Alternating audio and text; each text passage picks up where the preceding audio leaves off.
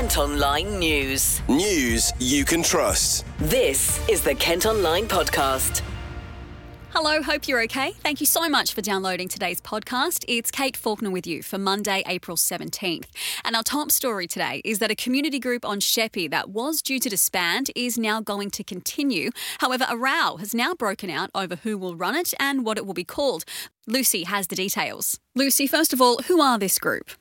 Well, they're the Sheppey Event Marshalling Unit, or EMUs, and they've been helping control crowds at various events in Kent for the past 40 years. It was founded by David O'Neill and taken over by his daughter Tracy when he died in 2021. But with dwindling volunteer numbers and rising costs, she decided to break it up.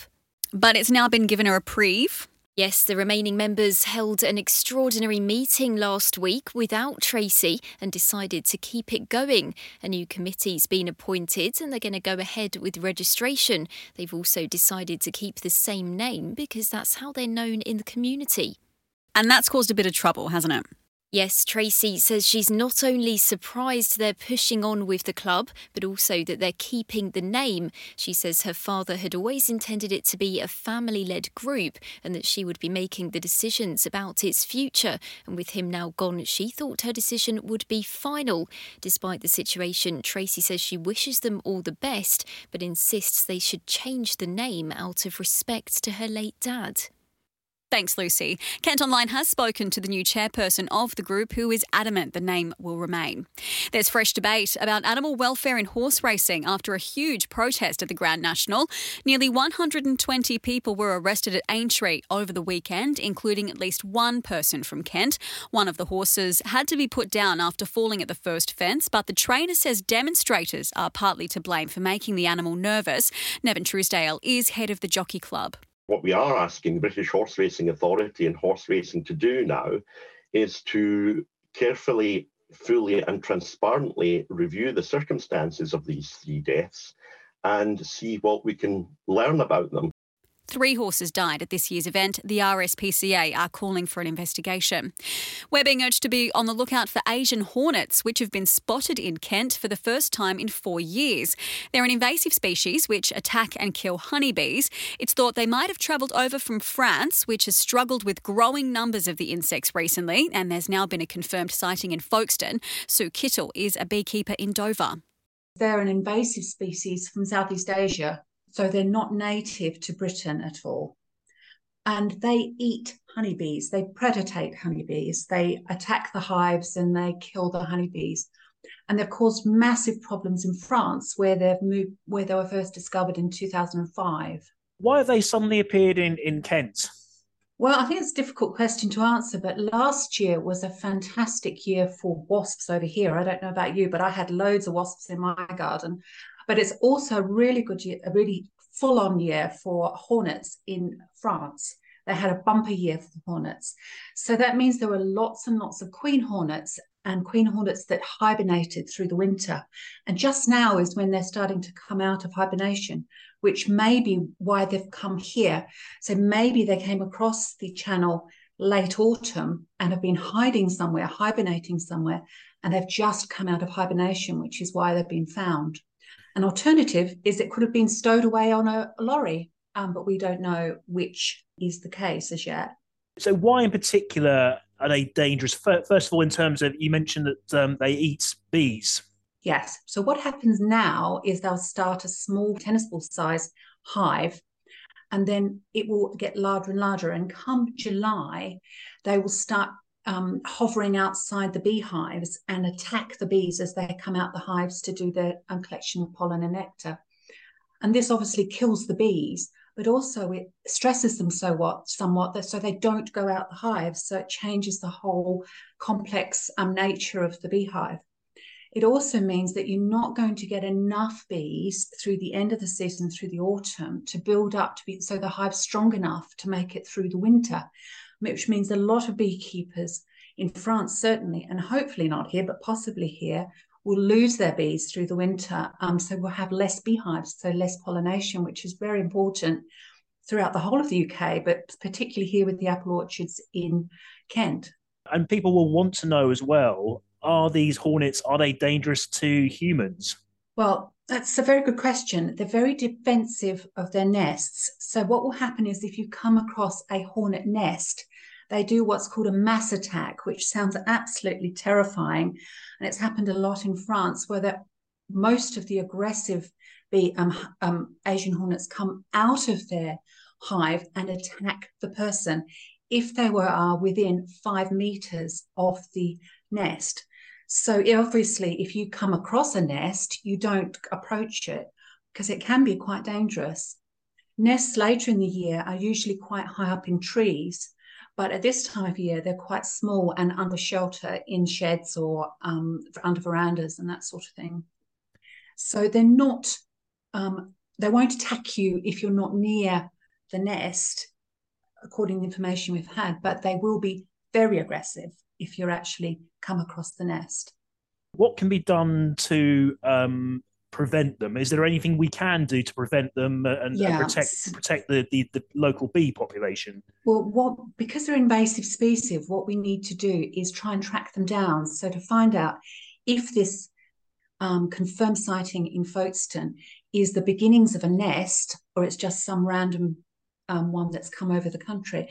So people need to be village, vigilant to look out for them.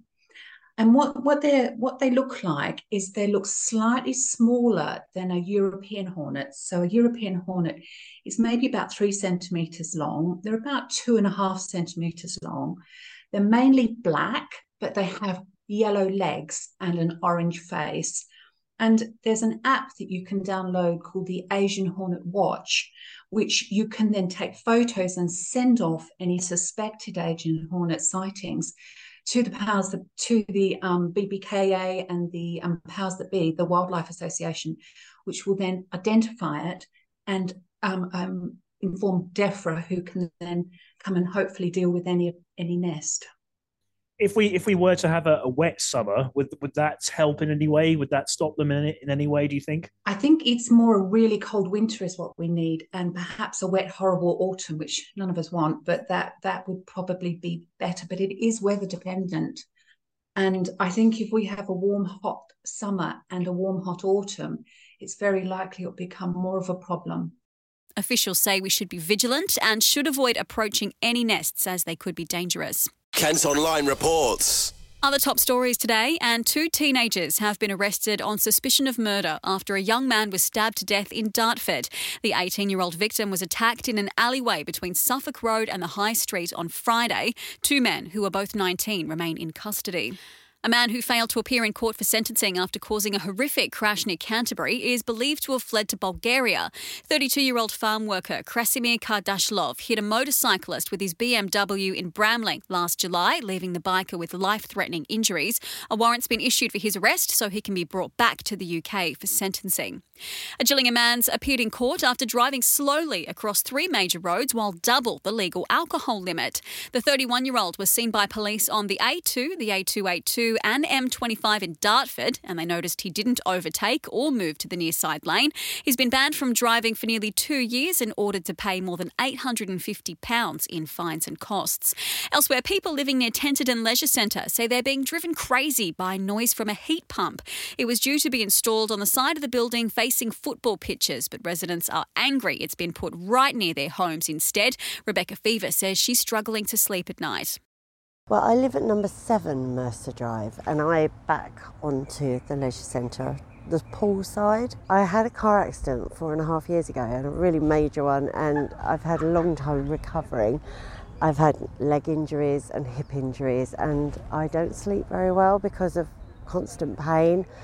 And so I'm awake all through the night, and I just feel like, you know, we live here and it's so peaceful and quiet and the birds are singing as you can hear. And I just can't believe that this monster is going to take over basically, and the noise pollution is just going to be horrendous. I thought it was going to be put on the side of the building, that side, the football pitch, and yet all these houses, these beautiful houses, are going to be affected.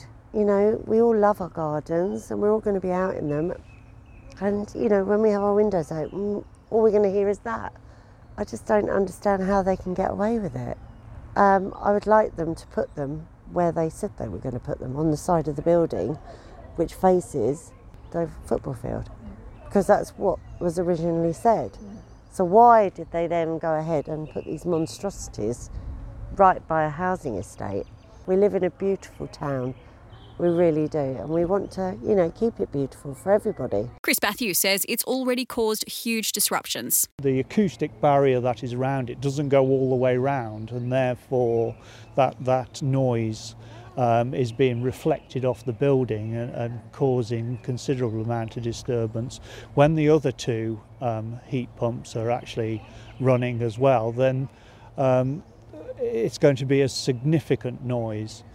And also, it's quite disturbing that that trees have also been removed to make way for these um, supposedly carbon neutral pumps and further trees will be removed as well. Again, rather disturbing.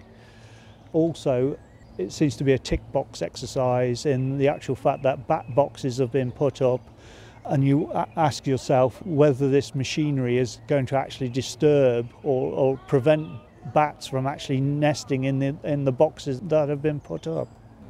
And describe to me when you're at home and you're in the garden, what can you hear exactly? You, you can hear a, a, a sustained uh, buzzing of all the, the fans that are running at the top of the heat pumps.